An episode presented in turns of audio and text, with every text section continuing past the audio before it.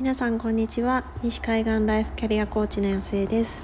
今日は挑戦する時に知っておきたいことというテーマでお話ししてみようかなっていうふうに思います。と言いつつも頭の中はちゃんとまとまってないんですけれども昨日9歳の息子のジムナスティックスの大会があったのでその時にあの気になったことというか気づいたことについてお話ししてみようかなっていうふうに思います。息子はもうジムナスティック始めて大会が始まってからあのセカンドシーズンなんですけれどももう、えっと、1日4時間を 4, 4日間週に4日間練習をしていてでもうそれだけでは足りなくって4時間の練習の前に15分前からそちらの会場の方に1人で入れることになってるんですけれどももうその15分ギリギリにちゃんと行きたいっていうふうに言うしプライベートレッスンをたまにコーチがやってるんですけれどもそちらももう全部行きたいみたいな感じでもうとにかくちょっとでも時間があれば練習したいみたいな感じなんですね。で本当に楽しそうにやっていてでまあその、まあ、楽しくて楽しくてやってるからやっぱり上達するのも早くってでまあ同じぐらいの時に始めた子たちの中ではまあ結構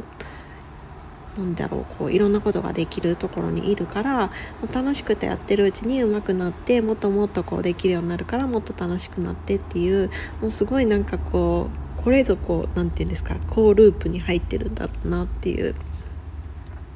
あのものを見ていてあやりたいっていう気持ちをあのドライブにしてやっていくとこういうことが起こるんだなっていうのを本当にこう字で見せてくれているそんな息子なんですね。で昨日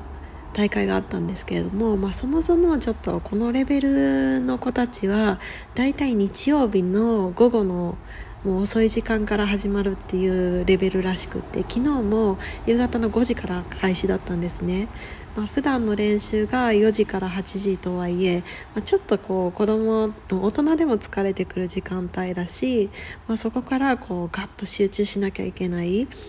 あのジムナスティックの大会って今6種目で、ま、3時間ぐらいかかるんですよねやっぱり。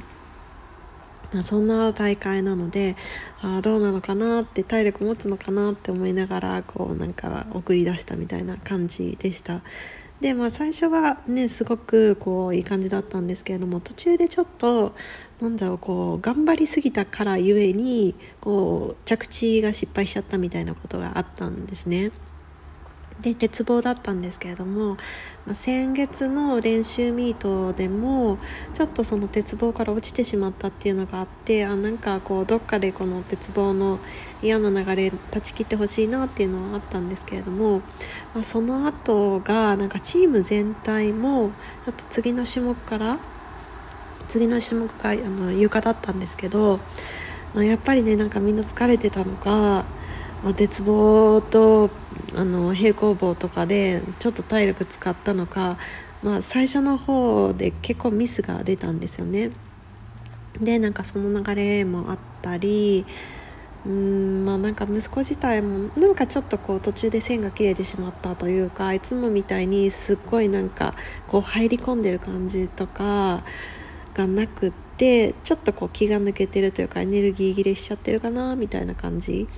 になってましたね。でまあ最終そうと最後の最後リングのところではもう本当になんか直前で嫌だみたいな感じの雰囲気は見えてたんですけれども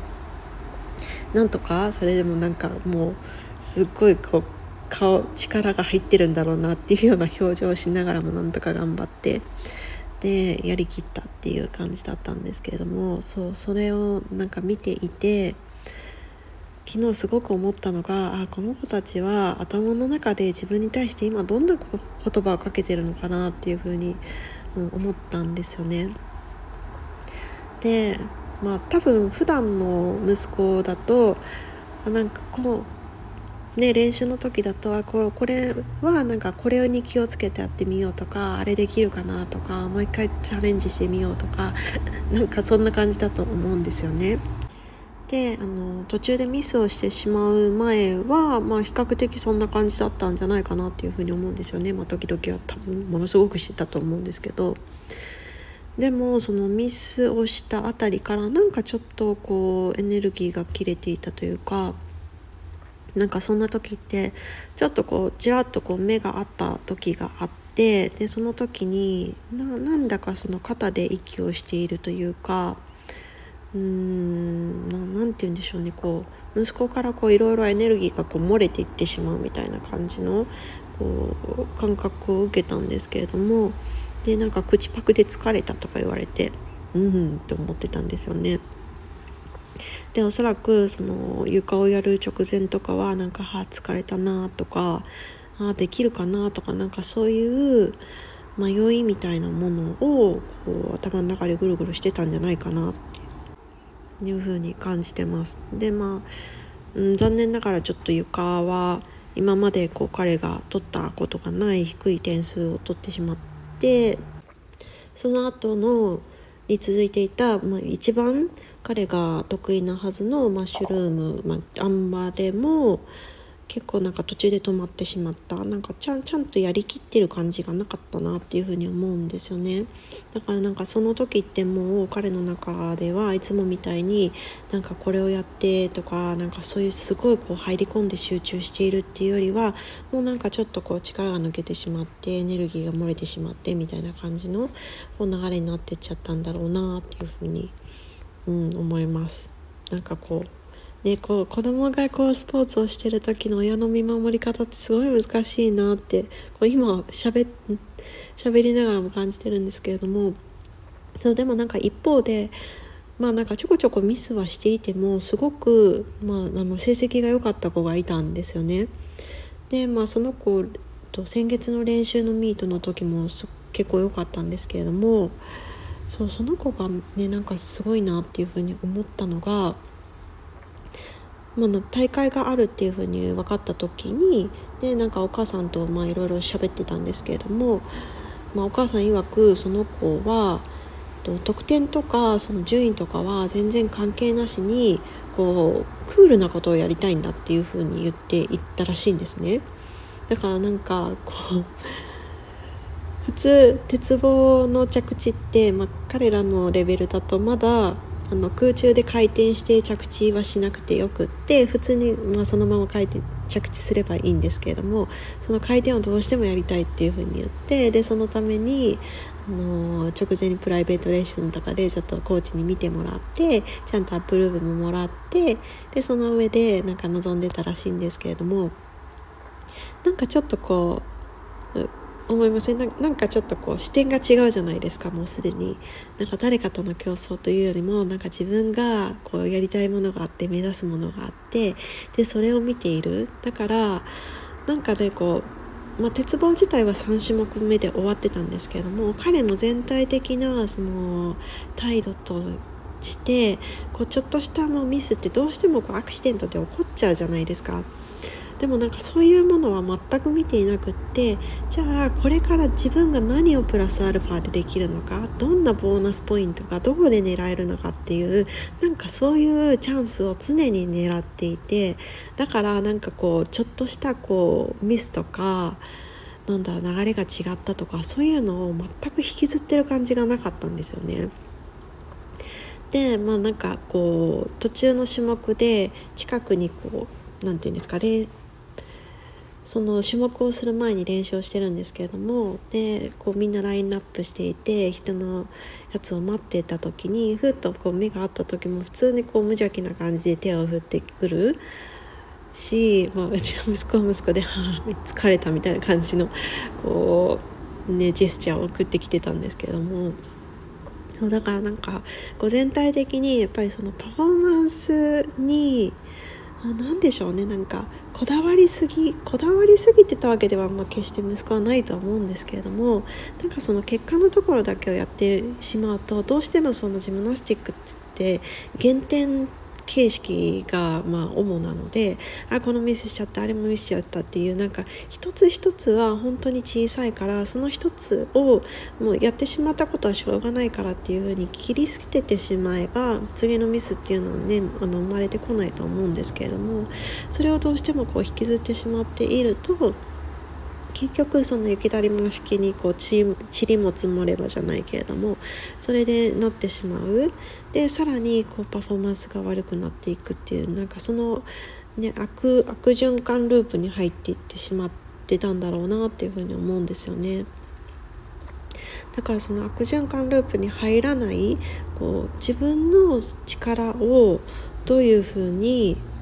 最大限にこう使っていけるのかっていうのはやっぱり自分自身に対してどういうこう言葉を投げかけているか、うん、でなんかその部分もなんか過去とかこうすごくこう先すぎることじゃなくって今本当に自分が何をできるのか。その部分に集中していることが結局は一番そのパフォーマンスを上げることなんだなっていうふうになんか改めて感じました。でこれって、まあ、もちろんスポーツの世界だけじゃなくて私私たちの日常生活も、まあ、ある種こうパフォーマンスの世界じゃないですか。でもなんかなんて言うんでしょう、まあ、スポーツで言うと、まあ、確かにその息子たちで言うとなんかバク転がでそもそもできることできないことなんかそういう大きなこうスキル的な違いのあの溝があるんですけれどもでも日常生活とかその私たちがこう目標達成とかなんかそういうことを考えていく時ってそんなにその大きなスキル的な違いって、まあ、正直ないじゃないですか。だからなんかそこでどういうふうにパフォーマンスしていけるのかどういうふうに行動していけるのかって結局自分自身が自分自身に対して頭の中でどんな言葉をかけているか次第なんですよね。こんなの嫌だとかいやでも結果が出なかったらどうしようとか他の人からこんな風に思われたらどうしようとかそういう言葉をかける自分の中でかけていたら結局その行動自体を起こさないしでもその頭の中でいや面白いからやってみようとか今自分にできるのは何かなとかそういうふうにこう前向きなよくやることが前提でやっていると結局やるかやらないかで悩むこともないしまあねこう10回やったら、まあ、例えばその1回やった人に比べるとうまくいく確率っていうのはぐんと上がるじゃないですかだって9回多いわけだから、まあ、結局そういう世界なんですよね。だからなんかこう私にはできないとか向いてないとかそういうふうに素質とかスキルとかこう才能とかそういうもののせいにしてしまうんではなくって本当にこう自分が自分に対してどういう言葉をかけているのかそれ次第で自分のエネルギーっていうのはもっとこう上げられるし可能性だってぐんと広げることができるしそれでこう見えていく世界だって全然違ってくるしでそれで一回こう楽しいなっていうスイッチが入ればもうどんどんどんどん本当に好循環ループに入っていくのでそう改めてねその何をスキルとして持ってるかとか何ができるかとかそういうことじゃなくて挑戦するのであればもう本当にこう自分の中の自分にかけている言葉を変えることこれがやっぱり一番大事なんだろうなっていうふうに感じました。ということでなんかすごく取り留めなく長くなってしまったんですけれども今回は挑戦するのであれば知っておきたいことということでお話をしてみました。では皆さん今日も素晴らしい一日にしていきましょう。